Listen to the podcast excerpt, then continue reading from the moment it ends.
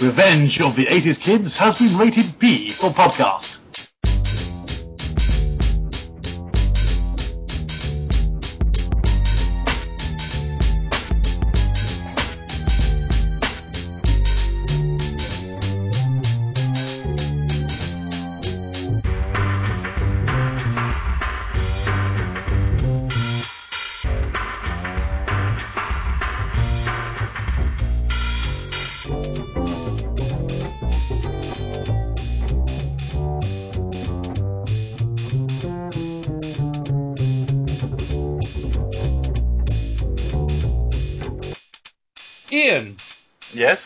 I've taken the liberty of upgrading the 80s phenomenometer. Oh, this is very interesting. What have you done? Please tell me. Well, you see, we've previously had only 2 spaces in the phenomenometer, and it occurs to me that we now need 3. And not only that, but I've compacted it down to handheld. Oh, hello, it's the wife. She hasn't been on in a while. Hello, wife. I still think you need 4. I need a place occasionally. I'll put one in next time. Yeah. I'll get it done by next week. Well, let's hope that this one doesn't sort of blow up or something. But it has, in fact. I've managed to compact it down into handheld form. And so I've stealth altered all of you and myself into different costumes. I can see that you, for example, Ian, in traditional spirit, I've got a long scarf on, and it's just, the usual thing that we've come to expect from you, sneakers, a bow tie, which looks very cool, except not with the scarf. Justin, on the other hand, he's wearing a long pair of black triangular ears and a big cape. And I myself am bedecked in armour. Yeah, usually you get the robot, don't you, Ian? Yes, traditionally I forsake my humanity for the power of the machine. So that's what the Phenomenomist has done to all three of us, and I'm not entirely sure why. Maybe we're about to have a themed news segment. What do you think, Ian? I think it's on the cards. I sincerely do. Let me put my fez down over there and say that perhaps I am obviously, for some reason, unbeknown to me at the moment, representing Doctor Who, whereas Justin over there is clearly representing the Caped Crusader. But this armoured figure before me, Leo, this is most fascinating. What do you make of it? I think there's some kind of timey-wimey thing going on with the chronometer, with the phenomenometer, where it's actually transformed you into a piece of recasting from the recent past, Justin into a piece of casting from the very immediate present, and I represent the ghost of casting yet to come. So maybe we should deal with the items in that order. So yes, Doctor Who recently recast, Ian. Now, I know that you've said that this is a ground that has been covered quite thoroughly elsewhere, but not by us. So your thoughts on the casting of one Peter Holdy as the Doctor?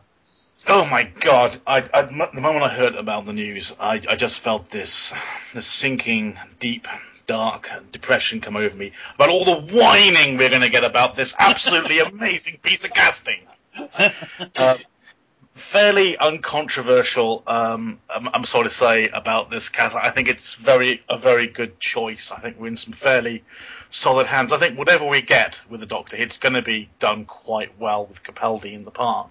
It's almost too good to be true. I'm more anxious about how long are we going to get him. Is he just going to do a year and disappear with Moffat or something like that? Is it just 1 year and then they'll take a break and then they'll make the Doctor Who movie or something like that, He's an uber Doctor Who fan, so I think he's probably going to stay in for as long as he's enjoying it. Traditionally, though, they have always said it's a very demanding part because the Doctor's pretty much on screen, or the Doctor or the companion on the screen, pretty much the whole time. So it's always been kind of like it's always been said like we don't want to push the casting of too far beyond 40 because it's so grueling.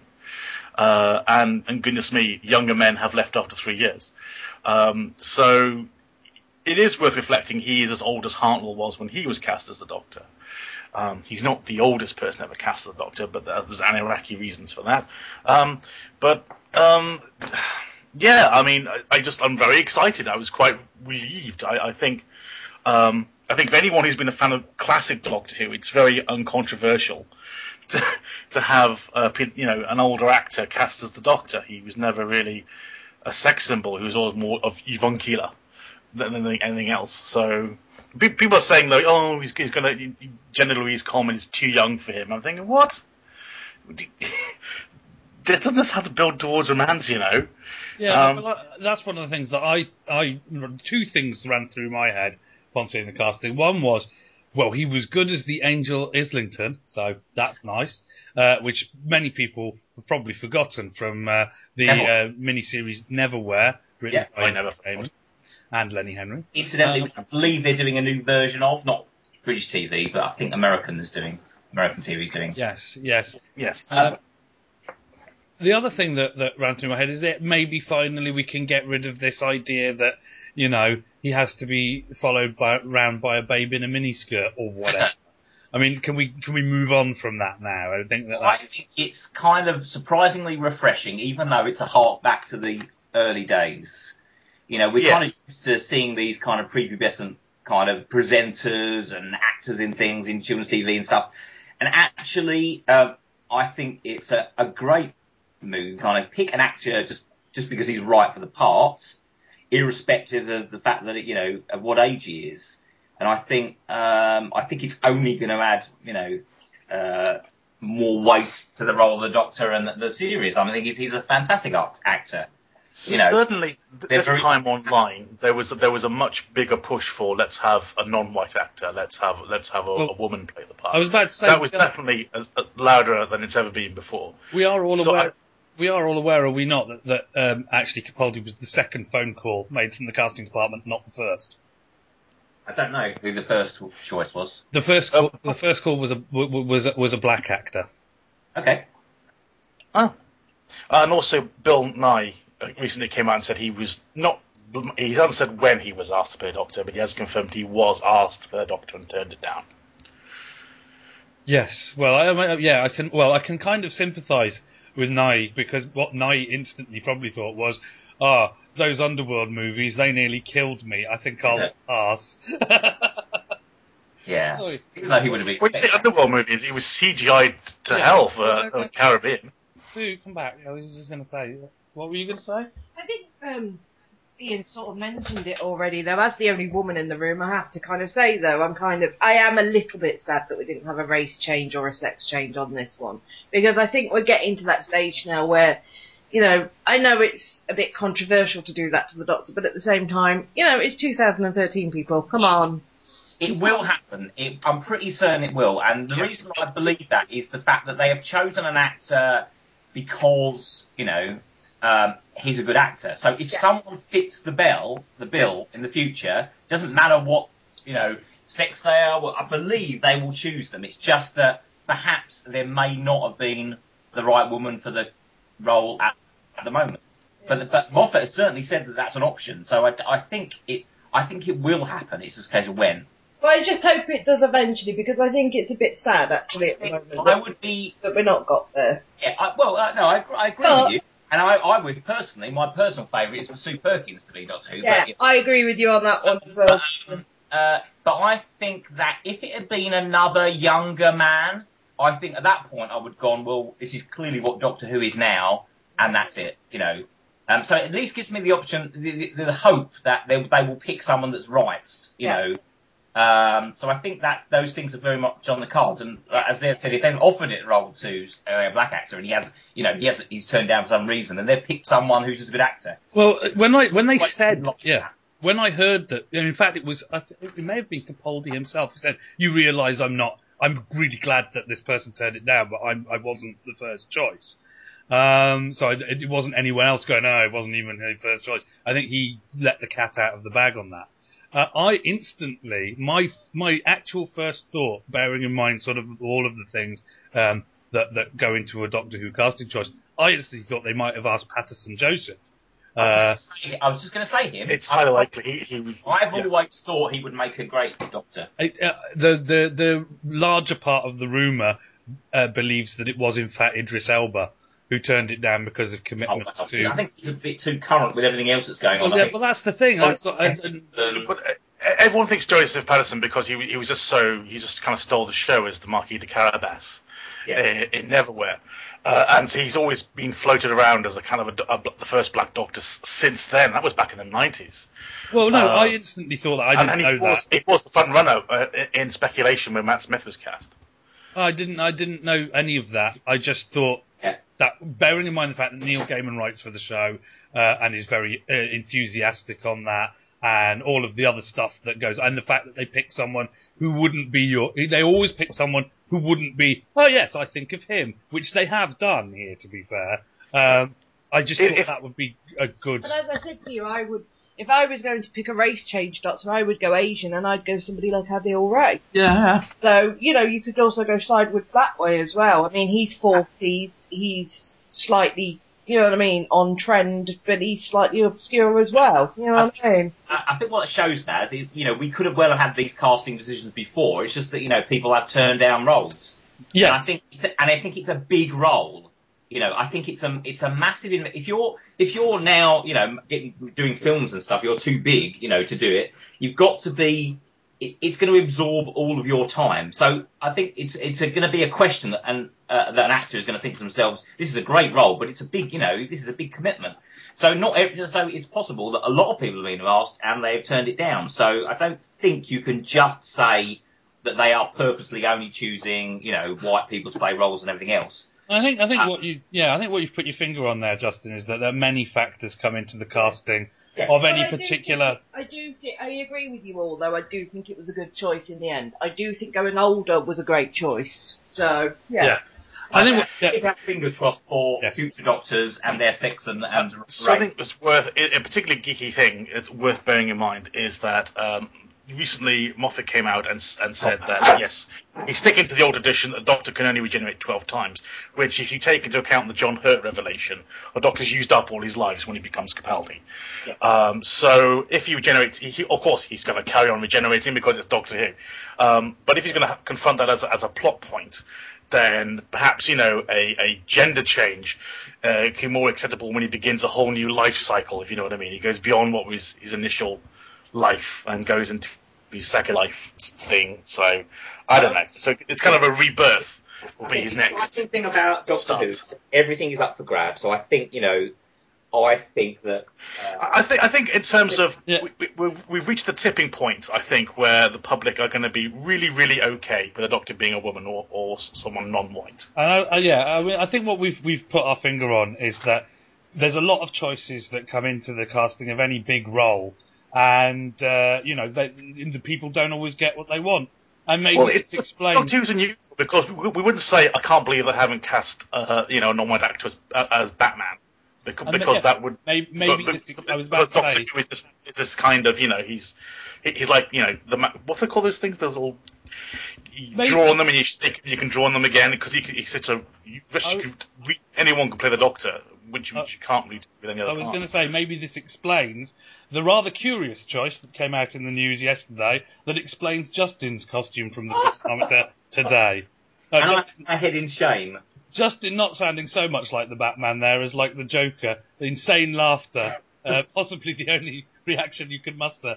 Yes. Do you want to share it's like weeping to me and clawing up the floor. It's like Batman is like my favourite comic character, and it's like something has ripped inside of my, you know, chest cavity and pulled out my heart, and it's. Do you want to tell the children at home why you are so upset, Mr. Justin? I have two words to say to you: Ben Affleck. So I take it in the forthcoming Superman versus Batman, you'll be rooting for Superman this time round. To pummel Batman into a bloody pulp, yes. And that does, you know, I do not like Batman as a character, but I will quite happily see him share all the screen time and Batman just to turn up at the end or something. Because you don't like Superman as a character. I don't like Superman as a character, sorry. You see, the Ben Affleck thing is coming into your head already, going, I don't like Batman as a character. I thought he quite liked Batman. His entire viewpoint on comics, you see, from he's just, oh my God, I've just learnt this news in the last kind of half an hour. And you're squeezing your squeezy toy to try and calm yourself. Yeah, I can't really believe it. I honestly going, what? Batman, though, on film, to be fair, hasn't been known for its amazing casting. There's been some dodgy things along the way, but I think this is probably the lowest point. Can I just ask, what is with the squeaky toy? I'm looking after a dog. I'm not just squeaky. Ah, I see. Dog. Right, okay, there we go. Not a dog that can't just sit quiet. Needs my constant attention. So you may well, hear sounds of me throwing balls and. So I apologise. I see. There is it's his stress toy. He's squeezing it away, thinking Ben Affleck. Oh. A Batman toy. There we go. Matt Damon as Alfred. There we go. He'll be fine. I just don't get it, really. I don't get it. It doesn't work. I think the problem, since the last films, it just seems like a million miles away. They seem to be had a clue what they were doing, and now, how can you go from Christian Bale to Ben Affleck? Well, that's the thing, you see, because you take Christian Bale out of the Batman casting equation, and you have a completely different set of actors, of which Ben Affleck does not particularly, stand out as what a surprisingly controversial choice you've gone for there. From Adam West to Michael Keaton, and then you've got Val Kilmer and George Clooney, followed by Ben Affleck. That kind of seems kind of like almost a sort of like, oh, the usual guys have been cast again. I just want to point out here, by the way, at the risk of inspiring even more ire, I think the thing that strikes me about the list you just gave, Ian, is that in all those cases, I mean, when Tim Burton took on Batman in 1989, he said, his reported thing when people said, hey, Tim, do you want to direct a Batman movie? He goes, are you kidding? I loved that TV show. He just didn't know anything about the comics really at all. And what he wanted to do, he believed he was remaking a television show based on this Adam West thing and all of that. And therefore, Jack Nicholson becomes the spiritual successor to Cesar Romero. Yeah. Then after that, you're always trying to do this. That Warner's had this idea. It's like, oh, it's a cartoon, it's a comic. If people are going to go and see this film, then it's going to have to be light and fluffy and colourful and, all of this kind of stuff. Yeah. It got more and more like the TV show as it went on, to the point where you get like Batman and Robin, which is unwatchable. It's just some hideous pantomime.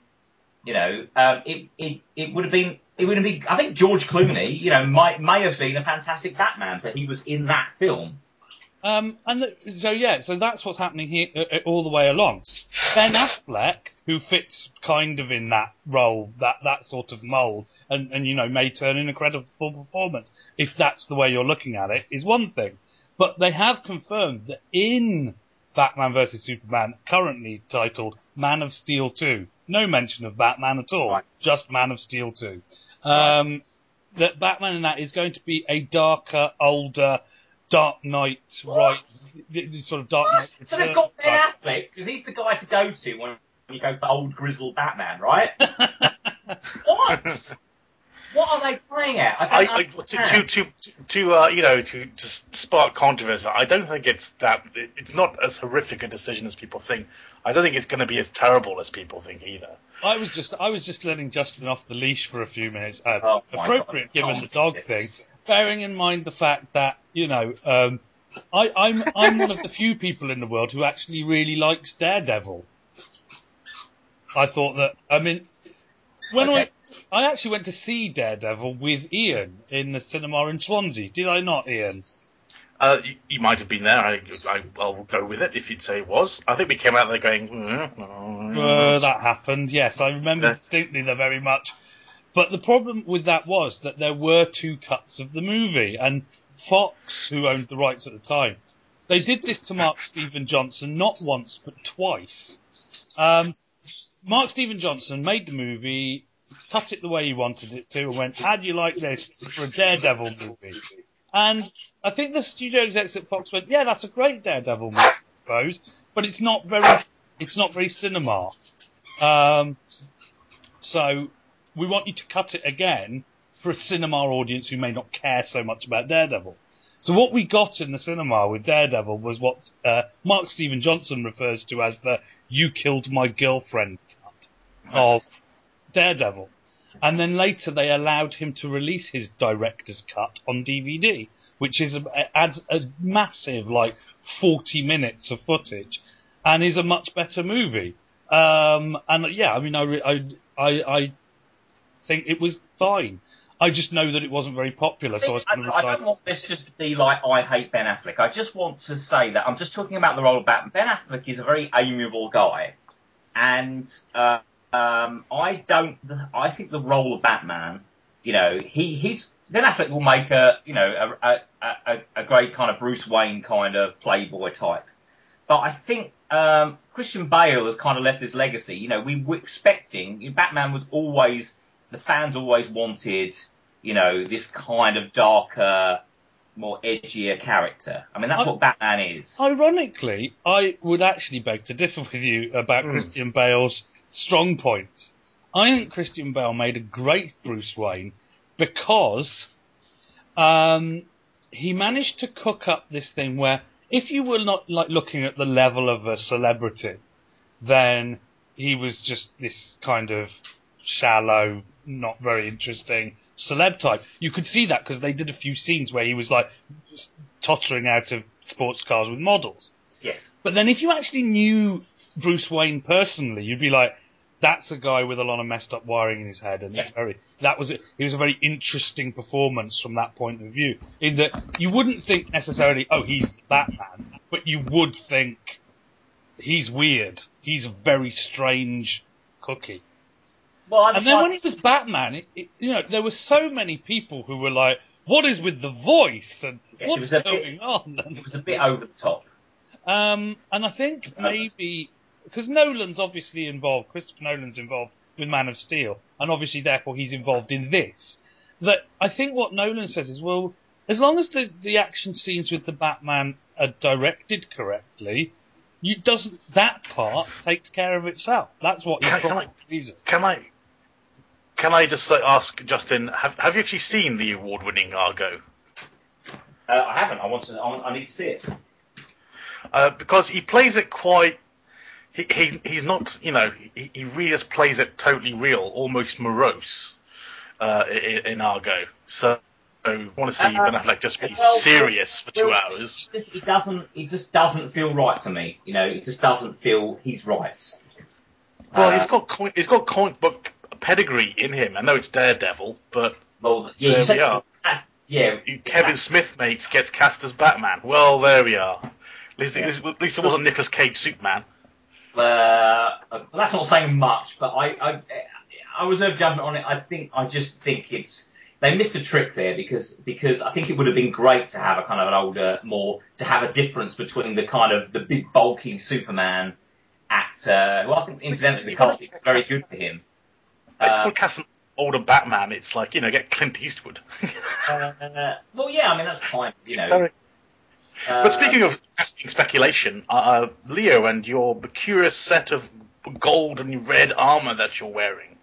Well, yeah, I mean, all of this known casting quantities and controversial casting decisions, and, because it doesn't matter what, we were very pro Capaldi. I'm not going to go and say I'm pro Affleck, but I'm not as against Affleck as we'll judge him up on his performance.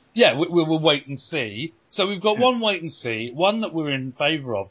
But all of this means that, casting is a bit of a nightmare. Many factors come into play. So who the hell is going to follow Robert Downey Jr. as Tony Stark?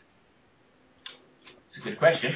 Is the next Iron Man going to be Tony Stark, or just some other character donning the armour? Well, because I recently, in my subscription to the Ultimate Marvel Graphic Novel Collection, I received the Secret Wars miniseries, which was possibly the first book run of Marvel that I ever read, as the whole thing, as a kid when they did the UK reprints.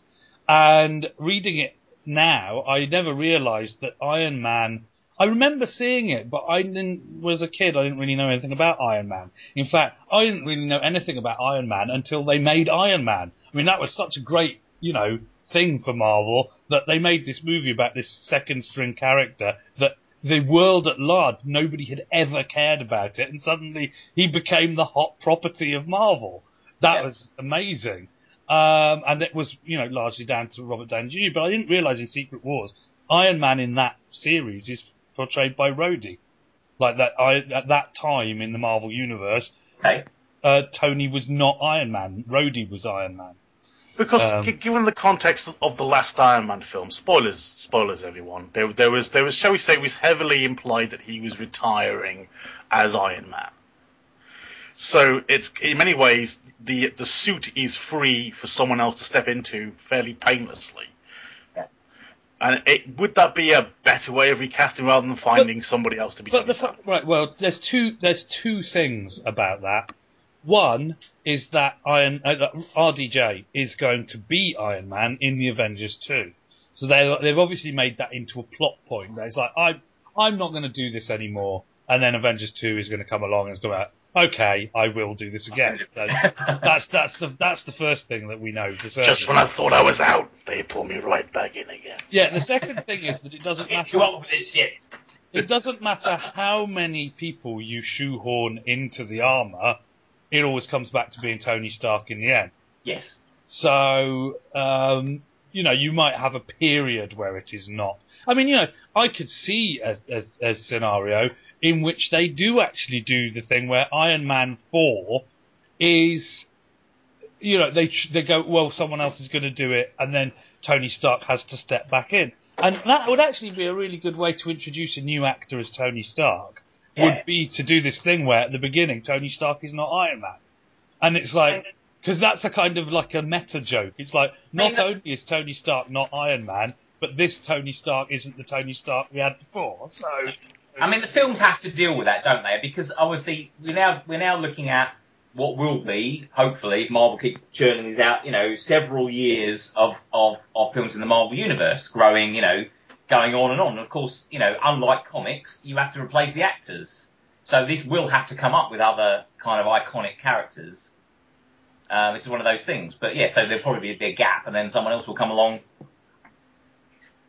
Yeah, I mean, you know, it is. I mean, there is actually an actor who has expressed an interest, which we discussed briefly beforehand.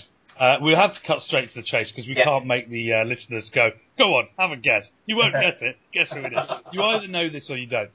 Mark Wahlberg, in an interview, expressed an interest in portraying Tony Stark, which on the surface of it doesn't sound like the best idea in the world. But I don't know. What do you guys think? Mark? Look, he's a good actor, you know. But is he really? I mean, you know, he's kind of got this kind of blue collar thing going on in all of his stuff. So I think it would be a bit of a stretch to imagine him as this kind of millionaire playboy. He's an actor, you know. I'm sure he can play someone rich. If he can play a maniac who kills people, he can play a rich guy. No, it's possible. It's just that we don't, you know, we kind of all got our opinion of what he is and what he's done. But I'm not saying that he wouldn't do a great job at it. It's just that initially you kind of go, really? You know? But then, I mean, say, he could pull it off because he's a good actor. Hello. Yeah, I think he's quite cheeky, though, so I do think that he's got the cheek and the wit to be able to do it. But I do think that maybe they could reboot him as, like, Iron Man who takes over from the millionaire. Maybe he could be, like, a millionaire's accomplice or something, you know, like Tony Stark's little apprentice or something who comes along and then becomes Iron Man or something like that. Because, as you said, he's very blue-collar, he's very working man. So, you know, I think that might be the way they have to lead him in. I have to say, I think that they're going to have to bite the bullet, and whoever plays Iron Man next, it's going to have to be Tony Stark. I agree, because it's not like, I mean, it's such an iconic character that, I mean, the fact that he's in a suit, fair enough, but it, you know, you care about, it's, you know, you think about the last Iron Man film, it's all about Tony Stark, and so I think the person who will, you know, take over that role, I think it would be a bit weird being, you know, just someone else in an Iron Man suit, because that's the kind of the least interesting part of the character. The one running around shooting rockets. So yeah, I agree. I think it would have to be a Tony Stark, and it would have they would have to pick someone who had that kind of charisma that Robert Downey Jr. has, I think, you know, to pull it off. I'm not saying Mark Wahlberg couldn't do that. It's just that, you know, I don't associate him with those type of roles, but I'm sure he could do it. Well, just, maybe he's not right yet. Maybe he would need him to be a bit older, or, you know, I don't know.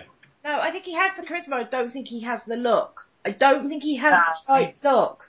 I think he's too baby-faced-ish. I don't think he has the right look. He needs to be a different look. Yeah.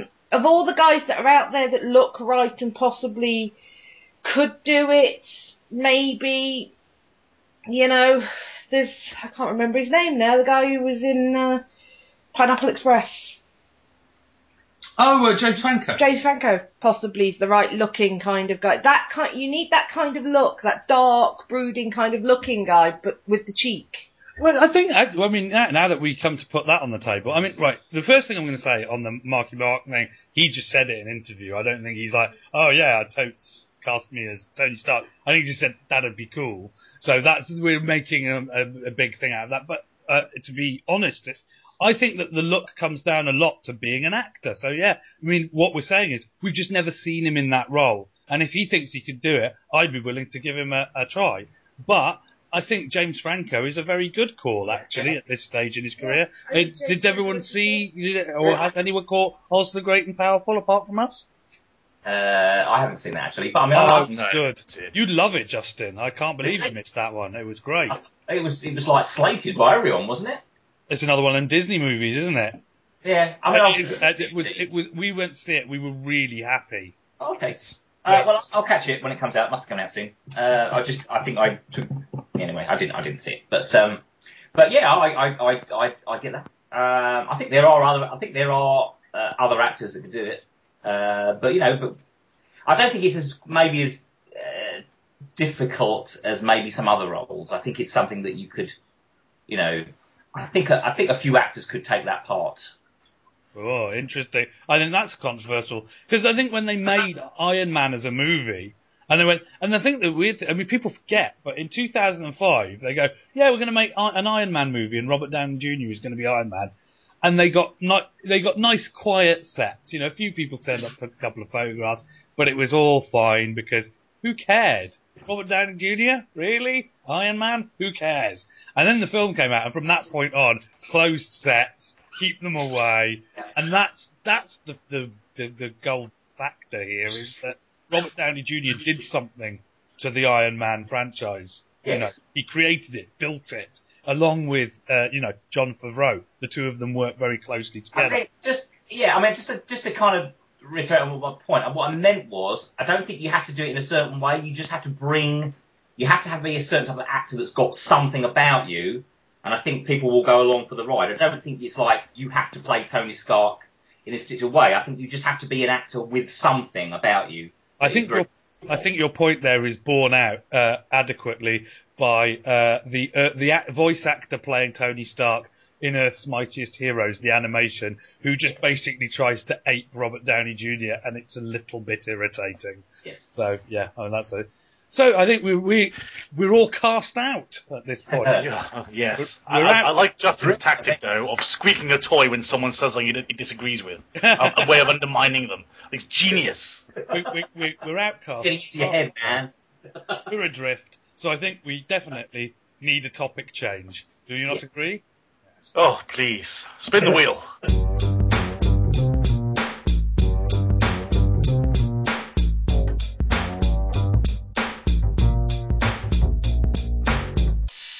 Because we are Revenge of the 80s kids, I feel the need to suddenly lurch reassuringly back into the 80s. On my good old Atari 2600, there was what I believe was the first movie video game tie-in, which was Raiders of the Lost Ark. And I suppose when you think about indie film now, you kind of think of it as a kind of an action franchise as much as a puzzle-solving franchise. But this is pretty much a puzzle, and it was entirely based around pretty much the map room, and discovering where the Ark was buried, and then digging up that particular spot, so to speak.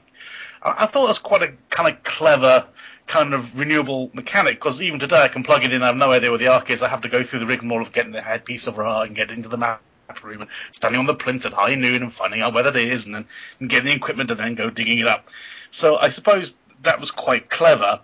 His next game, however, was E.T. for the Atari, so perhaps burning in flames. But yes, video games adaptations of movies and movies based on video games, it's kind of a troubled path. There's a few gems along the way, but mostly it has not been a positive exchange, I would say. No, and I think the reason that I brought up the topic, but that's a very good intro to the very, bedrock of the relationship. I mean, what's interesting about that is, yeah, some of the more successful earlier adaptations of movies into video games do centre around where they went, well, we can't obviously do the whole movie, so we're going to pick something that makes a video game out of the movie. I remember the original UK adaptation of the Aliens movie was you were some Marines in a sort of proto-first-person shooter. You would have a series of rooms which were the base on LV-426. And you had a number of Marines, like 4 or 5. And every room was presented as if you were standing in the centre of it and you could rotate around and see the doors to the next room, and you had to go from room to room, and you had a limited amount of bullets, and you wanted to get out of the base or towards the dropship without encountering too many aliens, because you would run out of bullets before you got there. And it was very tense, it was very scary. It wasn't helped by the fact that all the rooms looked the same. And so, there was probably a lot of graph paper and going, right, I'm going this way, and I'm going that way, and I need to go there. And, it was all based around that one thing. It didn't have the rest of it. And then there was another video game adaptation which was called in the UK, Aliens US, in which you loaded several different games which represented all the different parts of the movie. There were different approaches back then, and it was very much that way. It came from a movie into the arena of video games, and I suppose therefore it was only a matter of time before it started going the other way. But right at the beginning, you did not make movies of video games because that was just silly. Why would anyone do that? But the reason I've come up with this is because we haven't had a lot of movie news out at the moment, whereas in the world of video games, they've had all the conferences, they've announced the next generation of consoles, we've seen, gameplay videos of all the new video games that are going to come up in the next, year, and so on and so forth. And what overwhelms me about this wealth of information is that in the current generation of consoles and video games, there's almost a thing to say, is this it? Is it over? Because there are certain games coming out to which there's very little point of making a video game of it. And as the video game industry is worth more than the movie industry, the sort of adaptations over time have become increasingly forgettable. And they were never great to start off with. So that's basically the two ends of the spectrum, is the ZX Spectrum. Is on the one end you have this kind of idea where the days when they had to be very creative to sort of shoehorn the two together. Then we have this middle period, which I like to think of as the period represented by Doom the movie, and then at the other end you have this present day. So we're going to take a quick overview of that sort of period. It was video games were the tail on the dog, weren't they? And I had a ZX Spectrum, and I played Robocop on that. I played Short Circuit on that. They were all movie adaptations. I played as well on my Spectrum. Oh my gosh, it's going back a bit while now. Total Recall as well. View to a Kill. Oh God, yes, I remember that one. Gosh. Oh, that had some... I'm hiding the depths of my gaming memory there. That had some ups and downs. You had your technological jump then, I suppose, when you had your, 8-bit, 16-bit, because you started getting, the Terminator tie-in games and things like that. And, it was in colour, and yes, it was probably a 2D platforming shooter-upper scrolly thing. But it provided you, it was a scrolly shooter thing in the mould of that movie you quite liked. Well, the Terminator adaptation for the Sega Mega Drive was obviously quite a bit after the actual movie, and it was surprising. I think a lot of people were surprised at how good that was, because you would think that the Terminator would make a great video game, being as there's one enemy. But it did work, But the thing is, as I recall, isn't there a bad guy in Resident Evil 3 who's basically the bad guy you shoot and he goes away and he comes back again later? So, you know, the bad guy that... Resident Evil Nemesis, that one is. So, yeah, the whole concept of, like, the bad guy you clash with periodically until you're allowed to take him down at the end, it lends itself quite well to video games, I would have thought. Oh, I guess, but, I mean, I think that, you know, at the time of that point, people didn't think. They thought of things that you faced at the end of a level of Mario or whatever as a boss, but they didn't think of the Terminator as... The Terminator is the boss. Do you know what I mean? They didn't. Yeah. But I suppose, really, well, thinking about it, is I think probably Raiders of the Lost Ark is the first home video game tie-in. But probably initially, of course, video games meant arcade, and I suppose arcade Star Wars. Oh yes. And the Death Star assault. I remember that very well. Yeah. Yes, Star Wars arcade game where you sat in the cabinet. Yes. And pretty much, I think LucasArts have been, you know, they do a long period of them churning out Star Wars games, Indiana Jones games, kind of, you know, they did LucasArts did a lot of other things as well, and they were the point-and-click guys for quite a long time. Now that you come to mention coin-ops, the other coin-op, you said about playing Robocop. The thing I remember about the Robocop home computer game was that on the Spectrum, the sampled speech was not all that it could be, and so it sounded as if he was endorsing people to uphold the pubic bust. It also sounded like the main character was called Purple Cop. Not so great. Yes, there were human voices through the sounds Spectrum can actually make. Well, of course, the one that was another one that... I mean, this is the thing. The things you remember about those early video game adaptations of movies or video game tie-ins were things that were just bizarre that resulted out of the limitations of technology. I am, of course, looking at you, the ZX Spectrum rendition of the Ghostbusters theme tune. That was a game...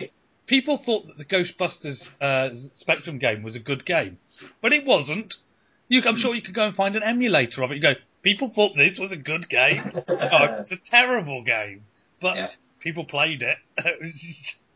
And that's the thing. Yeah, I mean, what I think made people very excited in the world of computer games is that the better the computers got, the closer they got. It was almost like this holy grail of cinematic experience, and you know, you passed through from Ghostbusters to the Batman 1989 conversion, which came out in the 90s for the Atari ST and the Amiga, in which you got something that looked vaguely like Batman swinging around on platforms.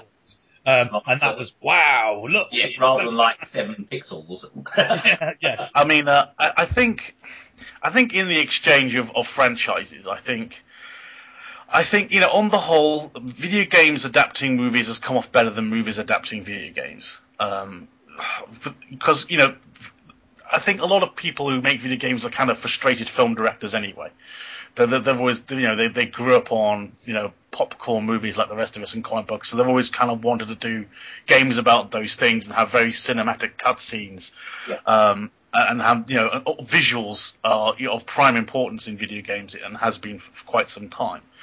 Whereas, you know, you can't translate compelling gameplay into a movie at all. You can't. Yes, the game is a game. You can do it, but it's rare. I think that it's, you're right. I think that's the point. Rare is a never. Yes, I agree. Yeah, to give a movie experience that's like a computer game. Or that successfully evokes a computer game without sort of losing people entirely is very, very difficult. I can't remember what in my head, the first video game adaptation ever is the Super Mario Brothers movie. That's the first thing that's gone into my head, Super Mario Brothers. But it can't. And it is infamous. I'm pretty sure that Super Mario Brothers came out because they were doing something else.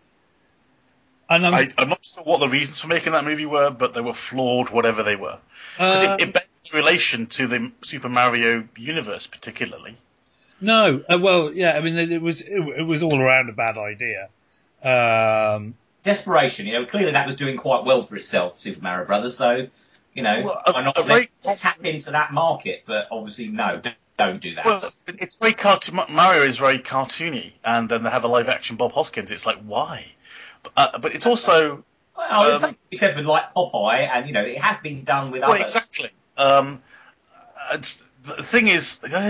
Damn it, you don't derail me, goddamn. You and your squeaky toys distracting me in your mind games. What is it?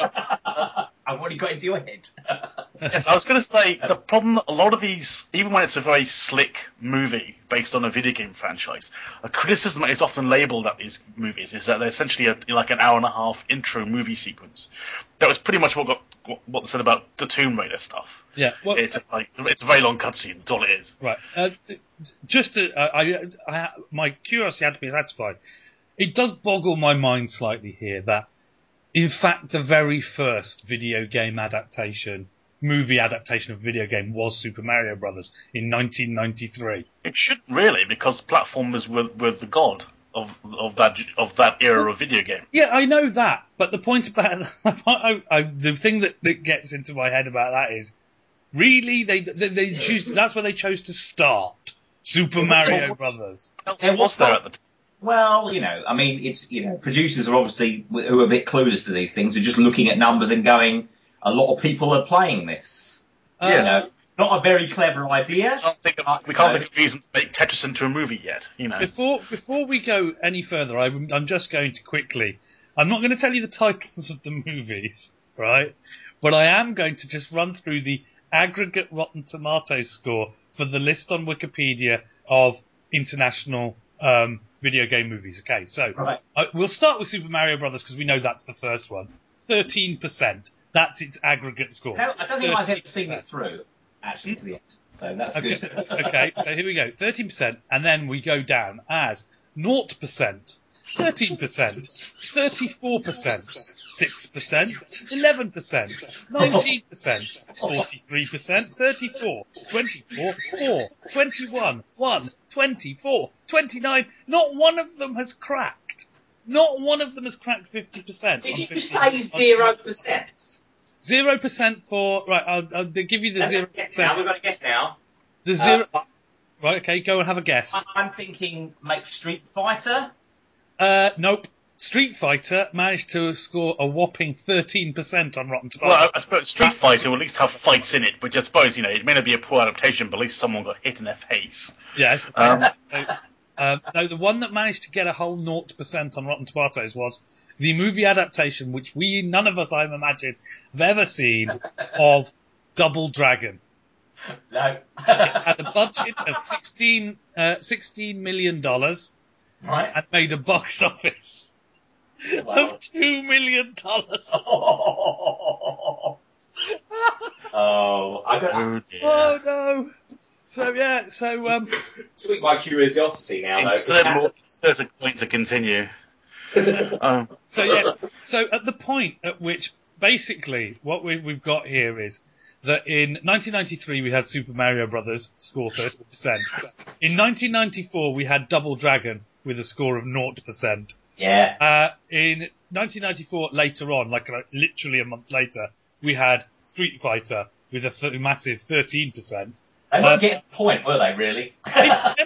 Incidentally, the one with the highest budget out of those first three was Super Mario Brothers, with a budget of...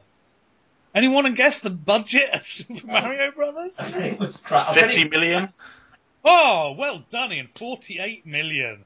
Nearly there.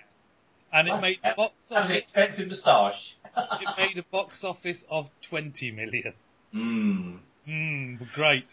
Whereas Street Fighter had a budget of $35 million and made a box office of $99 million. So Street Fighter that actually made a profit. Thank you, Jean-Claude, Kylie and Raul Julia. That's all I can say. You're right. Well, punching each other will always, you know, people will always watch that. So then the next video game adaptation to come out in 1995 was the much-vaunted Mortal Kombat. Oh, Adam. Thank you very much, wife. How many... I mean, I did say it briefly, so people who can rewind and listen and get... But you probably... I just fired percentages at you, and all of them were low. So you won't... No, it won't be above 50%. What's its aggregate score, do you reckon? I don't know. There was one about 6%, but I think it would be higher than that, because I didn't... It was terrible. I thought it was all right. So... I don't know. Probably in the teens, I would say, but I can't remember the scores you got. No, 34% on those. So that by far exceeding the score of every video game movie that had come before it. In fact, more than double any that had come before it. It made £122 million at the box office. Anyone want to guess the budget? It was probably quite high. It was quite a lot of effects, though. No, not astronomical. But yeah, I don't know. Maybe 60 million. 60 million, Ian? Oh, I think less than 6 million. So Price is Right. So I'll say 6 million. Right, so everyone's going to cut him and then win. The budget of the Mortal Kombat movie, directed by Paul W.S. Anderson, $18 million. 18? Yes. Yeah. What? They made Mortal Kombat for $18 million. Very smart. Yeah, Christopher Lambert in it. How much money do you think was actually in that movie? My God. I just thought there was effects and stuff in it. Maybe they weren't very expensive effects. Okay. It's not a high budget movie. I think it's more physical, you know, than anything. So, well, that's very, very smart filmmaking, isn't it? That's how you do it. Look, guys. Lambert's paycheck. Yes. This is the thing, and this is what the problem essentially is around. You're kind of making a movie based on a video game, and the reason they're doing that is because those video games already have a marketing. You know, people know what it is, so that they're not going in to see a blank slate. The thing is, are they good movies? Are they enjoyable for what they are, for the genre that they're in? Are they acceptable? As far as Mortal Kombat goes, I will say for what Mortal Kombat is and for what it is trying to do, yes, I think Mortal Kombat is a fight. You could put it on today and be like, oh, this is fun. Oh, yeah, it's not intellectual fun, but it is fun. It's a kind of beer and pizza movie that you put on when your mates come on. But how can I put this? The foundations are a bit rocky to begin with, because, you know, it's starting from a point where story is largely irrelevant. So it's all about the name. It's all about, you know, cashing into another. When you say story's irrelevant, and this is the problem I think you're kind of setting yourself up for failing adapting a video game for most of the time, is because video game players, the people who really like these games, have to be kind of seriously into these games, and because they play for long periods of time, they have a lot of investment in them. And, you know, when it comes to Mortal Kombat, you say, well, it's just people fighting. But, you know, each character in Mortal Kombat has its own reason to be in the tournament, and they have sort of relationships with other, you know, and grudges with other members in that tournament, and if these things don't get reflected in the movies, or my God, that character was completely rubbish. He was just kind of there to go. Where's the pathos? Where's the thing they're supposed to have this dark, brooding hatred with this other character that was like a core thing in the video game and wasn't reflected in the movie at all? You know, you won't find a group more passionate than, you know, video game enthusiasts. Films. That's the point. Right. This is what I'm saying. You're setting yourself up for a fall. I agree with your point. You've got to make a good movie at the end of the day, but the people who like this stuff aren't going to like the movie. They aren't going to. No. And the thing is, it's rare. You know, we're used to kind of going to films and seeing things like Lord of the Rings and the Marvel films where the adaptation is very close to the source material because it's done by a fan who's got some money and making films, and, you know. But that's relatively recent phenomena. So even if there was a cracking video game, you know, then it would not have been made by that person who had like financial clout to make a film. It's just made by the producer going, this is doing well. Let's tap into that. So it's a fair, you know, it's of course it's not going to appeal to the fan of the video game because it's trying to appeal to everyone. So it's a lose-lose situation. because it doesn't have any ground. You know, it's not a very good. You know, it's not a very good way to make a film. Just following the money. To return to the to Mortal Kombat for a second. Obviously, make a film for 18 million, make 122 at the box office. Yeah. This explains the advent of Mortal Kombat Annihilation 2 years later in 1997. The budget was upped slightly. It was 30 million. Do you want to know what the box office was on that? Nah. Oh, no, I do want to know. I don't know what it is. Go on then.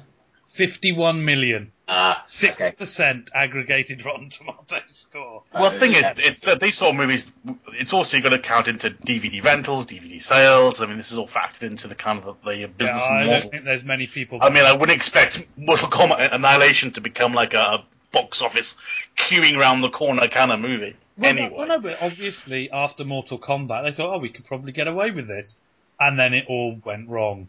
They upped the budget. They tried. I mean, that's an interesting thing, is that the traditional wisdom on sequels is that you make a popular movie and then the sequel gets less money, and each subsequent sequel gets less money. In this case, they thought they'd cracked the cash cow. They thought, oh, Mortal Kombat made money. Let's see if we can make a more expensive movie and get it. And it just they went bigger. But they weren't expecting it to be a huge movie because video games had a reputation and they did all right. So they let's go bigger next time.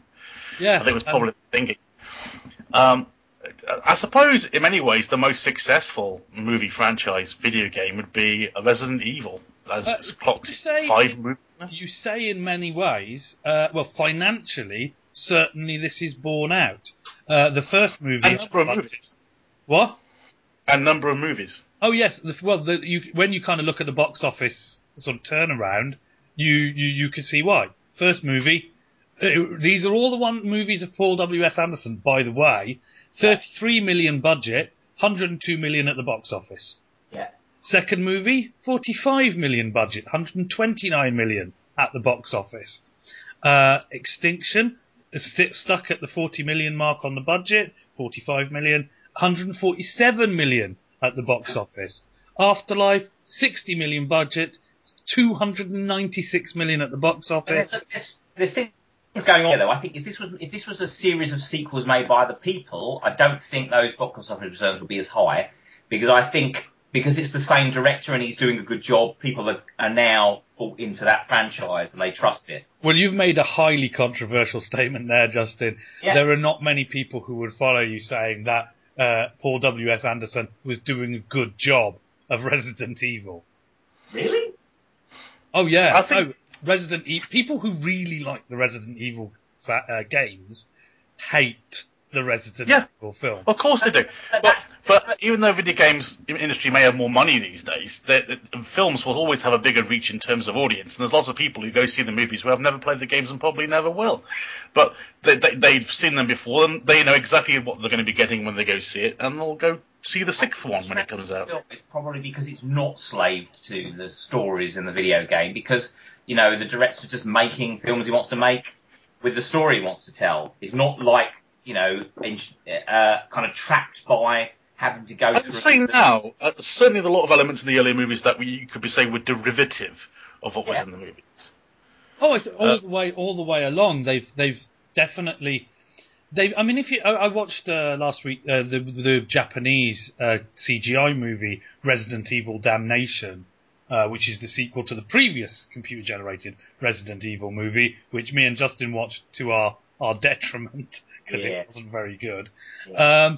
But certainly, the difference between those two Japanese CGI movies, the main difference, is that the characters from the games are the feature characters in the movies, whereas Alice, a completely made-up character, is the main character in the Resident Evil movies, which is what a lot of people who play Resident Evil have a bone, you know, they don't like that. And it doesn't help that after making Resident Evil, Mila Jovovich married Paul W.S. Anderson. That's where they met. It was on the set of Resident Evil. And so now they're like, oh, you're just giving your wife a job. It's like, well, honestly, he wasn't giving his wife the job in the first movie, and she is a character. She was the main character of the first movie. So it's odd that she only agreed to do the first Resident Evil because her little brother was such a big fan of Resident Evil. And I think maybe, you know, the point of all this is that maybe films are only really successful when they become their own entity and not slave to the source material. Okay, well, here's the thing. In terms of, like, an easy mechanic to convert, like, a game mechanic you can convert reasonably easily to a film version, and which atmospherics are central to the game and obviously translate to a movie, you would have thought Silent Hill would have been a much easier translation than it actually turned out to be. Well, in what sense? Well, because the core concept is there's two worlds you flip in and out of. No, I mean, in what sense an easier adaptation? Easier adaptation, because it's a very normal, relatable person that you're in, and it's kind of like this kind of an alienating, lonely world, and then you're falling deeper into like hell as you progress through it, and revelations come in with the characters you're up against. I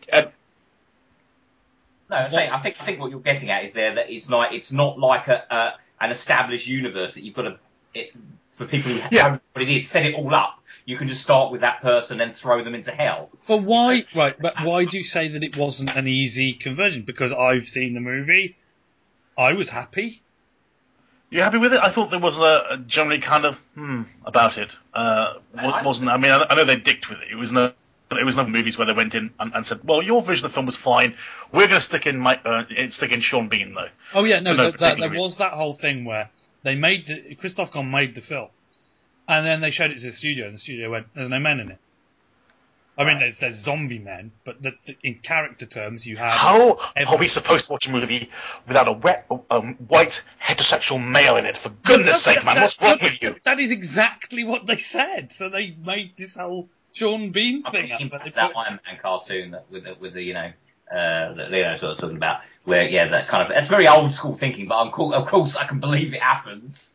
So he was a complete fabrication or added on. Oh yes, he was completely. If you look, I mean, you can see it. You look at the movie, it's like there's no need for those scenes, or that plot line, or that character. There's just nothing. Yeah, but crazy. Actually though in the movie, when the transition between the two worlds, you have like the world kind of peels off in shreds to reveal the sort of metal and rust. That's actually carried over to the video games. They actually kept that motif. So that's what you can say it's a complete waste of time. The video games have benefited from cinema having a bit of a bash at it. But yeah, I mean, just to give you the numbers, 29% Rotten Tomatoes, 50 million budget, 97 million at the box office. I mean, to date, I can see just from the numbers, Resident Evil is the most successful video game franchise of all time. The budgets are modest, and the box office is the last one, Retribution, which has finished making its money, is the last one that showed a drop in box office returns. Yeah, I think it's just because it's its own entity. I don't think you go along going this isn't, you know, based on anything. I think it's just the character is continuous. People like the character. You know, and you kind of they mix it up a bit as well. I was more saying that to point out that, in fact, if you look at the relative budgets and box office of every other movie based on a video game or whatever, they all do worse, relatively speaking, than. Yeah. I mean, Prince of Persia, Sands of Time, did make box office of 335 million, which sounds creditable. However, it had a budget of 200 million. Wow. So, you know, this just shows where you're at with it. Yeah. But going the other way, computers adapting movies, it's kind of going away. They've kind of realised that they can just grab franchises from lots of places, because the Batman Arkham Asylum is pretty huge. And these days, and that's kind of more based on the comic book universe. I think that is definitely a thing that you brought in at exactly the right time. Yes, it used to be that a movie tie-in for a video game was quite a big deal because it was bound to make whichever studio took on the adaptation a bunch of money. But the games weren't often very good, but they were a big thing. Yeah. But now, I don't think... I mean, Batman Arkham Asylum and Batman Arkham City, they're Batman games. They're not anything to do with the Batman movies made by Christopher Nolan. No. Mm. No. And some would say they're probably closer to the Batman characters being portrayed on film, so... I can't think of the last kind of video game tie-in at all. It doesn't really come to mind. It's almost like it's not part of a marketing strategy anymore. Well, there must be. I think the last have done it, quite a lot. But then they have their own style. Sorry, who's done it? The Lego-based games. That's their own thing. I think that's they've found a kind of a way to do it. To do those franchises. Also, they are very easy games, which I don't say is a bad thing, because I think game being easy doesn't necessarily mean it's terrible. It's more of a toy than a game, and the whole family can get around and play Star Wars Lego. That's the great thing about it. And the Lego people of all ages. I think the Lego games are first and foremost Lego games, and then after that, they're film adaptations. Yes, they're about to do Lego Marvel Superheroes, which has nothing to do with Lego.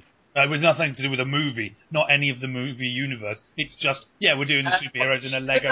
But they do follow the Lord of the Rings, Marvel, Indiana Jones. They're a little bit more story-based. They do movie versions, but I'm just saying that they're Lego games first. Well, of course. They've just got a different skin on them, but. I think the last time that you actually had a big event tie-in between a movie and a video game that was direct was probably Harry Potter. Yeah. Yes. Well, that's franchise really. I suppose the film is the books. It's the books really, isn't it? It's Harry Potter that is the tie here. Yeah. Well, Harry Potter's, I guess, is you stand around and let the gold rain down on you from the heaven. It's Harry Potter. I've played a little bit of one of the PlayStation games. I was like, I'm quite enjoying this, actually. The advantage, and the video game people played this to the full. They always tied the video game release into the movie. But the advantage that because people say, they come out of the movies and go, oh, that was a great movie, I enjoyed my Harry Potter movie, but look at all the things they cut out. And video games go, we don't have to do that because we're a video game. In fact, more content is always the rule with video games. So they put on all this extra stuff. I think the video games for Harry Potter were a quiet success. Nobody really made a big thing about it, but I certainly enjoyed the variety of gameplay. I don't know if as they got further on, they got a bit more for the sake of the sort of Grand Theft Auto-y, where you were in Hogwarts and then you went to the Icon and picked up a mission or whatever it was. But I certainly see that's possibly where they went with it. Yeah. The Harry Potter MMO, I suppose. Speaking of which, there is going to be a Warcraft movie, which we can all look forward to. I'll read you the list of upcoming movies in chronological order. Okay. Need for Speed is coming out next March. Right. The final, and this is being confirmed by W.S. Anderson and Mila Jovovich, the final Resident Evil movie in the franchise is coming out next September, so that's about right, one every 2 years in September. One I'm quite nervous about now that I've just read about it, coming out in 2015, Assassin's Creed. Ratchet & Clank, 2015, Warcraft, 2015, Angry Birds, 2016. They're going to reboot Tomb Raider at some point.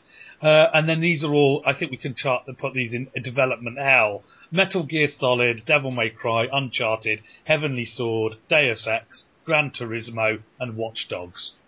I mean, Watch Dogs hasn't even come out yet, and they've announced a movie title. Yeah.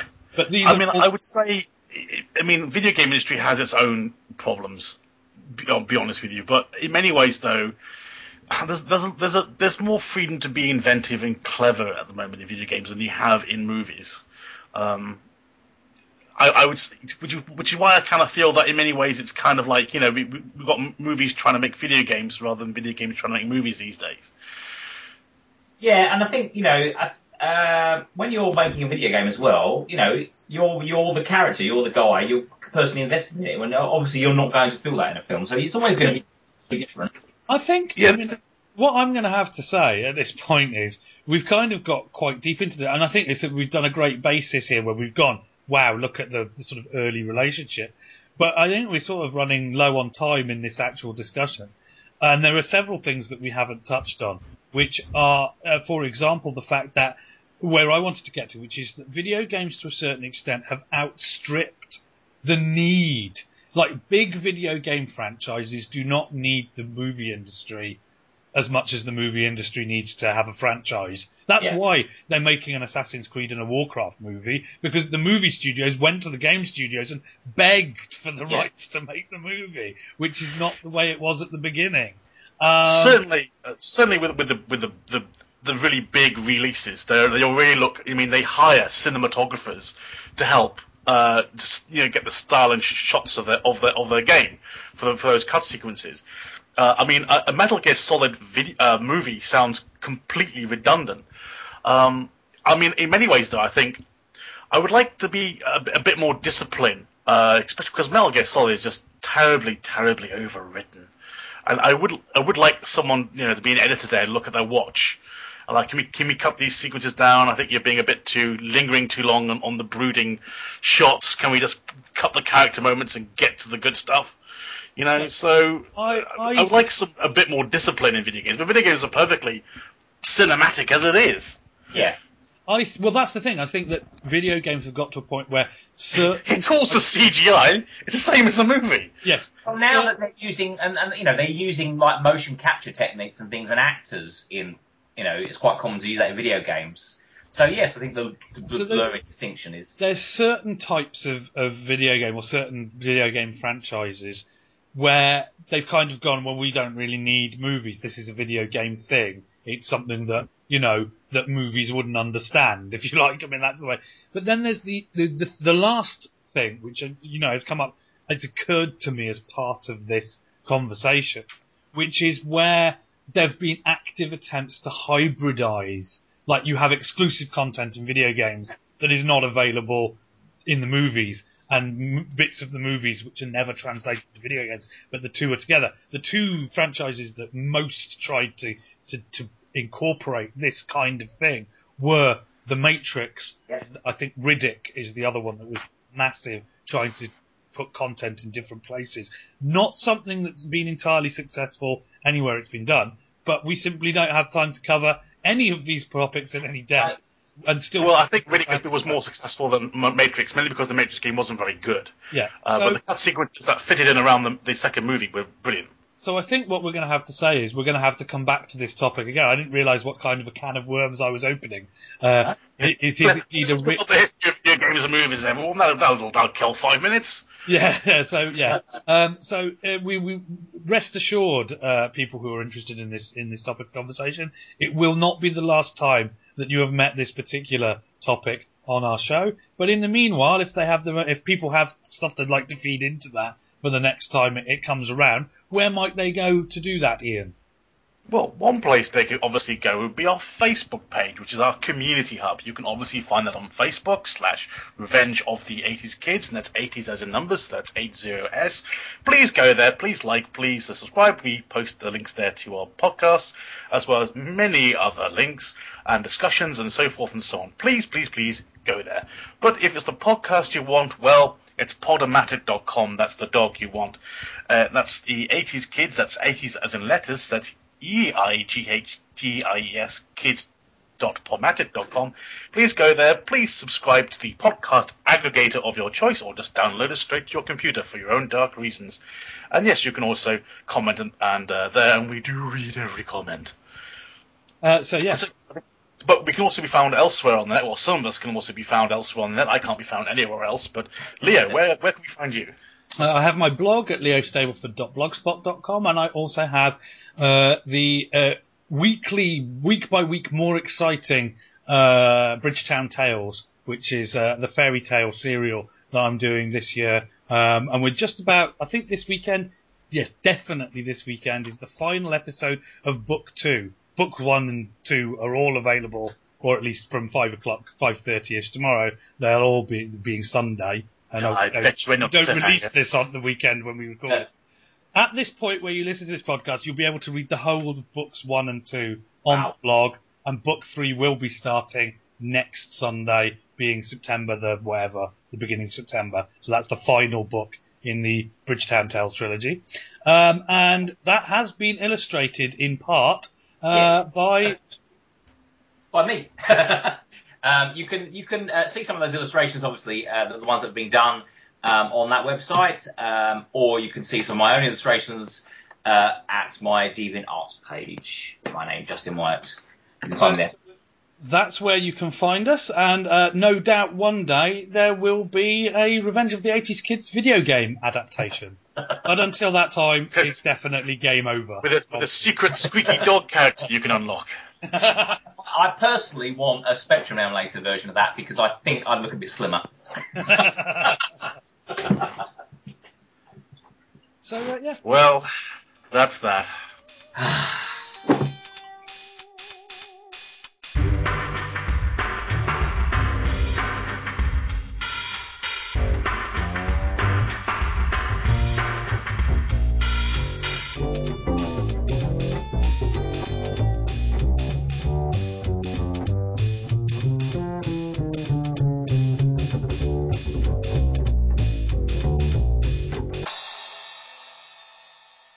Not so much a bang and whimper on the end of that podcast, but never mind, I'll tuck it in and sort it out. It's fine.